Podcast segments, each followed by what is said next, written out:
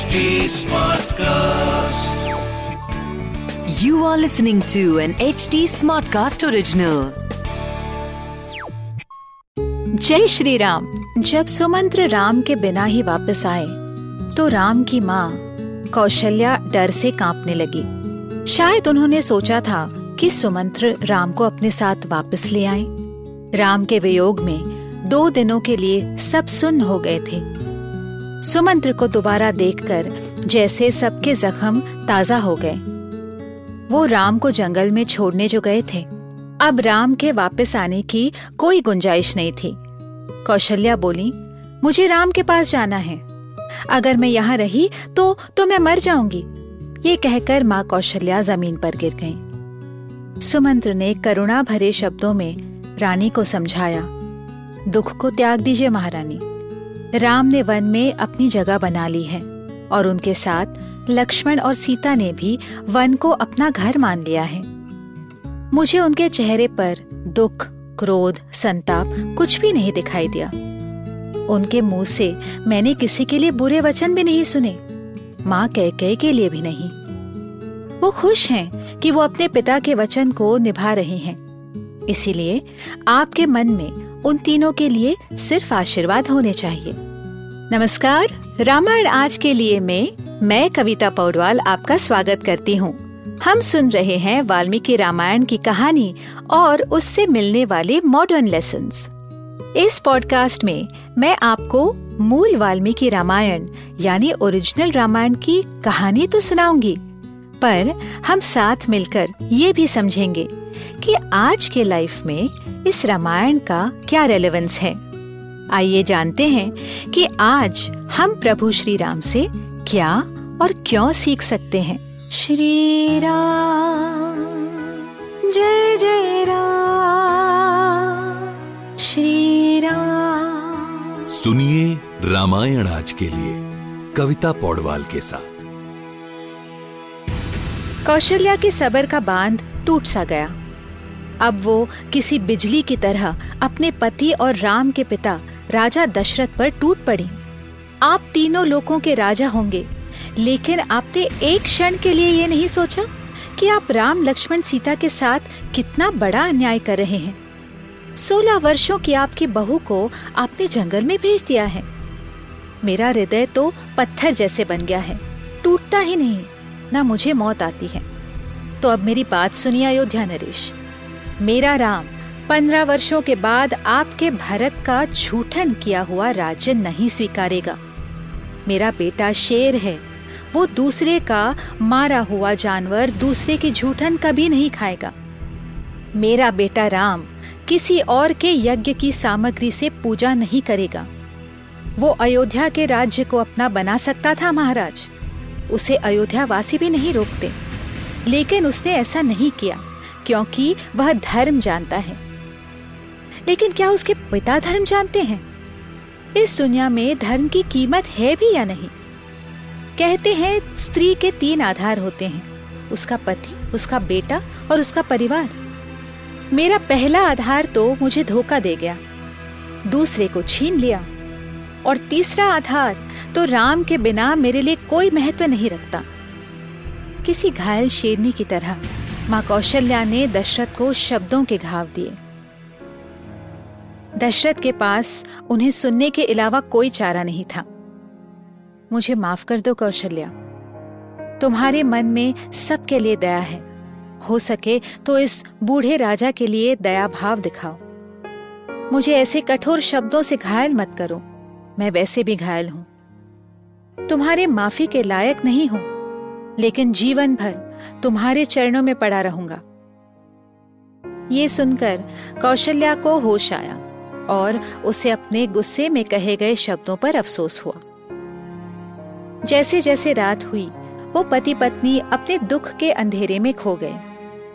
फिर दशरथ को वो बात याद आई, जिस वजह से वह अपने बेटे से दूर थे।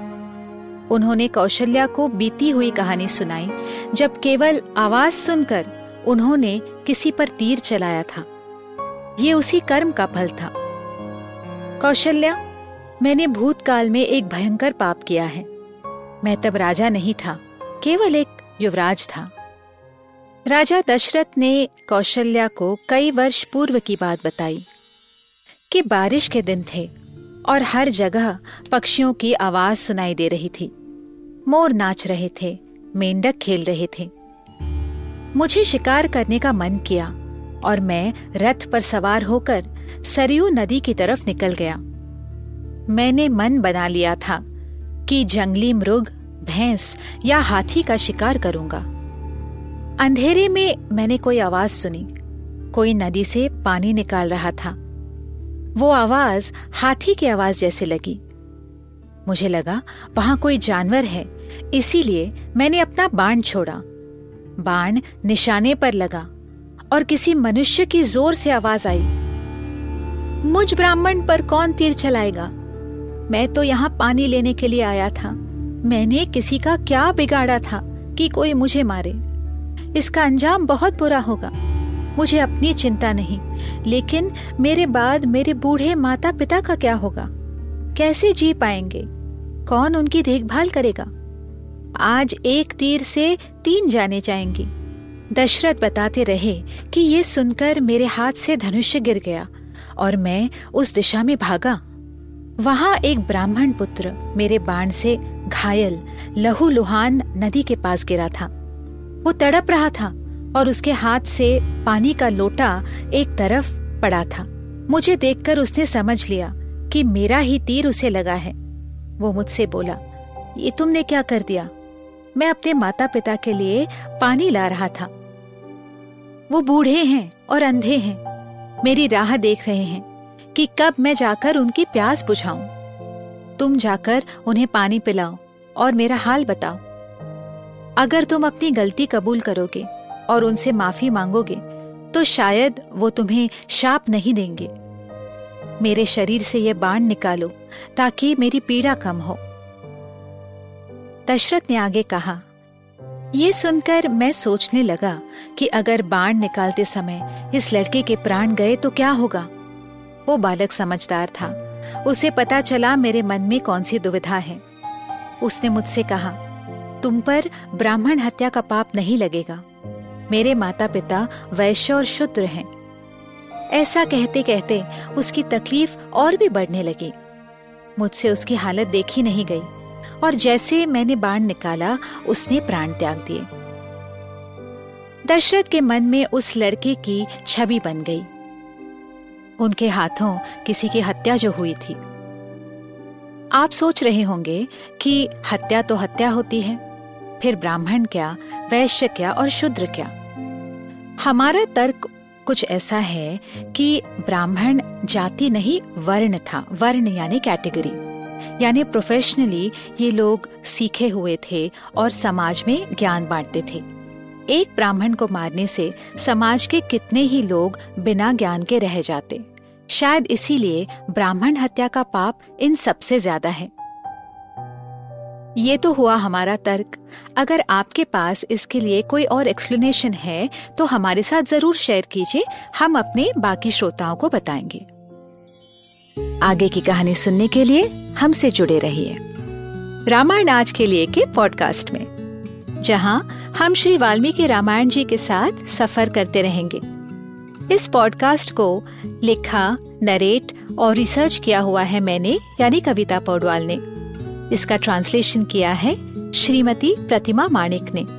प्रोड्यूस किया है दीप्ति आहूजा ने और एडिटिंग और म्यूज़िक दिया है सौरभ भोंजाल ने।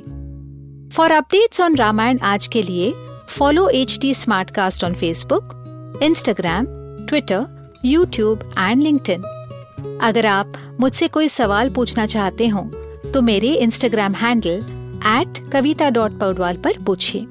रामायण आज के लिए की पूरी सीरीज़ सुनने के लिए log on to W W W dot H T Smartcast dot com अगले एपिसोड में आपसे फिर मुलाकात होगी।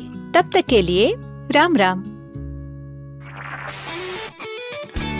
This was an H T Smartcast original smart Smartcast.